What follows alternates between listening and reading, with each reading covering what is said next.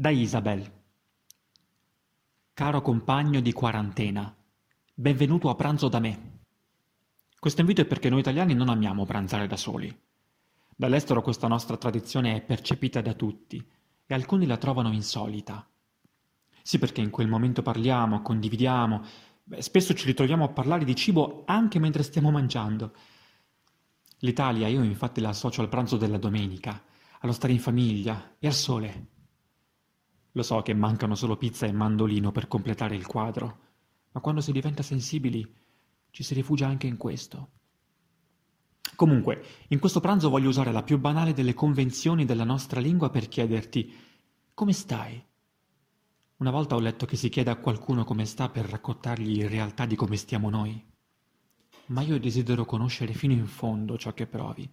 E a differenza di come ti immagino, so che se tu fossi una mamma, l'ordine di priorità delle tue paure sarebbe diverso dal mio. E se fossi un adolescente bloccato in casa con i genitori, beh, già posso pensare a quanto ti senti in trappola nella vita. Figuriamoci ora. E se fossi un'anziana signora che aspetta i volontari per il cibo, ti direi non sei sola, verranno. Non preoccuparti che se proprio faccio un colpo di telefono. Oddio, chi mi conosce sa che il telefono mi mette ansia, quindi farei chiamare qualcun altro. Il punto, il punto è che penso a te, chiunque tu sia.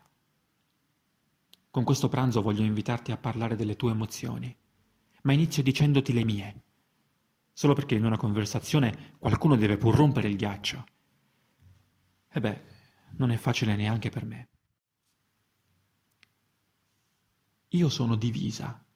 Una parte di me vorrebbe dirti tutto bene, l'altra vorrebbe dire che no, non sto bene. Ho paura per tanti motivi. Il virus risveglia in me vecchi ricordi della malattia. Ha interrotto la mia routine, ha portato cambiamento improvviso in una vita non molto movimentata, ha portato preoccupazione, ansia, incertezza per il futuro.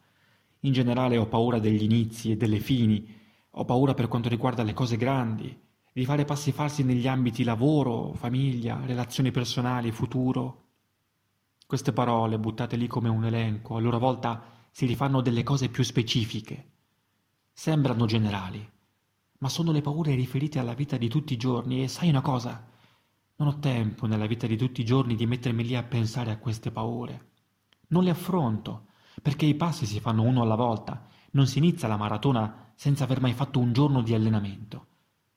Ma ora che c'è tempo di pensarci, se me le tengo tutte dentro e non le dico a qualcuno queste paure, rischio che diventino una montagna ingombrante di pensieri che nella mia testa seguono un ordine circolare. Pensavo che nella gerarchia degli affetti alcuni fossero più in alto. Per esempio, quando dico che sono preoccupata per i miei nonni, anche se lo penso davvero, in realtà dentro di me vedo i volti di tutti i miei cari, non indistintamente, ma uno per uno. La mia mente, o forse il mio cuore, è affollata da tante persone, ma ne ho invitata solo una a pranzo. Forse voglio dire a me stessa che basta poco per non sentirsi soli e sapere di non esserlo. Di solito io convivo bene con la mia solitudine e non è dolore. Ma ora il virus ha portato alla luce questa solitudine partecipata di tante persone che hanno bisogno di stare vicine e non possono.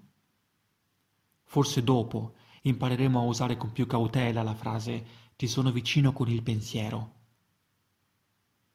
La vicinanza comunque mi fa pensare a quelle domeniche di sole e a tutta la gente che si ammassa nei centri commerciali.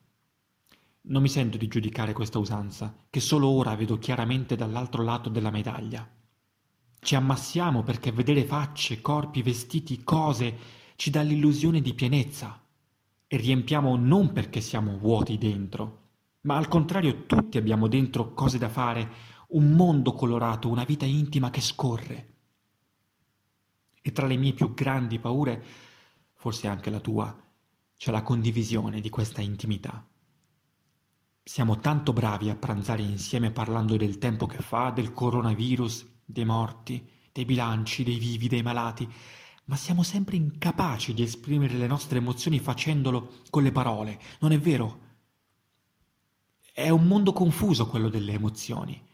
ci orbitano dentro, ci dominano, ci trasportano e più cerchiamo di controllarle o lasciarle andare, più ci sembra che ci sfuggano. A me sfuggono sempre. Quando le scrivo invece mi sembra di sigillarle e impacchettarle per qualcuno. Ma se scrivessi solo di panico e angoscia forse non farei del bene. Il dialogo è spesso come un tango, eseguito da due dilettanti, ma non per questo non bisogna ballare. Comunque, tu che cosa stai facendo per arginare la crisi? Una persona saggia mi ha dato l'idea che raccontare la quotidianità aiuti. Io non me la sento di raccontarti come scorre la mia giornata. Ma dato che mi piace cucinare, come secondo, ti chiedo quale sia il tuo piatto preferito. Ah, facciamo che il vino lo porti tu. Ora però voglio anche dirti qualcosa che mi emoziona in positivo. Sono brava in questo. Quando Parlo della bellezza, tento di trovare le parole migliori così che ti arrivi un riflesso di come la vedo. E mi chiederai, cosa cavolo ci vedi di bello in questi giorni? Beh, allora io personalmente vedo la possibilità di parlare con gli amici.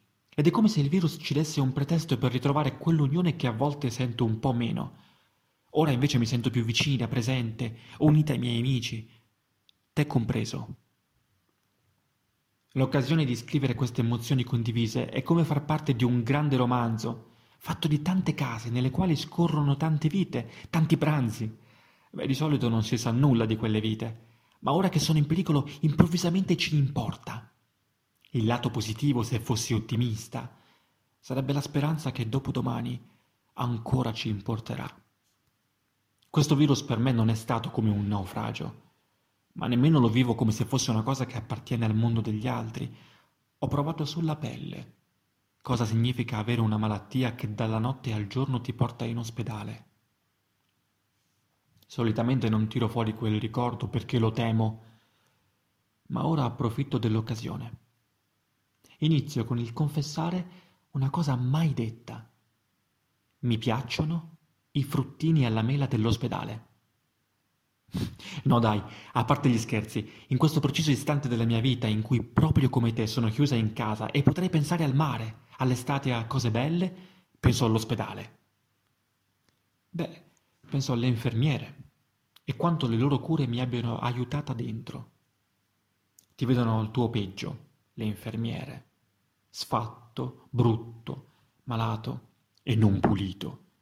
E il loro lavoro immane è quello di farti pensare che nonostante la malattia tu sei una persona. Quando penso alla cura, penso al sorriso di una donna sconosciuta che spunta per rassicurarsi che io stia bene con un cenno del capo, un gesto frettoloso che sistema una coperta. Sono stata grata per quelle cure e tutta questa manfrina che forse non ti interessa è per dire a te e a me stessa che la paura passa se basta un volto rassicurante e un contatto così distante a far passare la paura a me, forse oggi passa anche a te. Non lo so, me lo auguro. Magari poi tu sei incazzato e stanco. Siamo semplici dopo tutto, ci bastano l'affetto, la serenità, la speranza e la salute per andare avanti. Questi sono i miei ingredienti e tu ne avrai degli altri mi puoi mostrare la ricetta quando prenderemo il caffè? Che voglia di bermi un caffè in compagnia. Te lo chiedo ancora. Tu come stai? Dimmi qualcosa di vero però, qualcosa di te, qualcosa che mi sia di conforto, con cui identificarmi, qualcosa che mi dia fiducia e che sia resistenza, qualcosa di realistico, umoristico, affettuoso e semplice. Ne ho bisogno. Tu?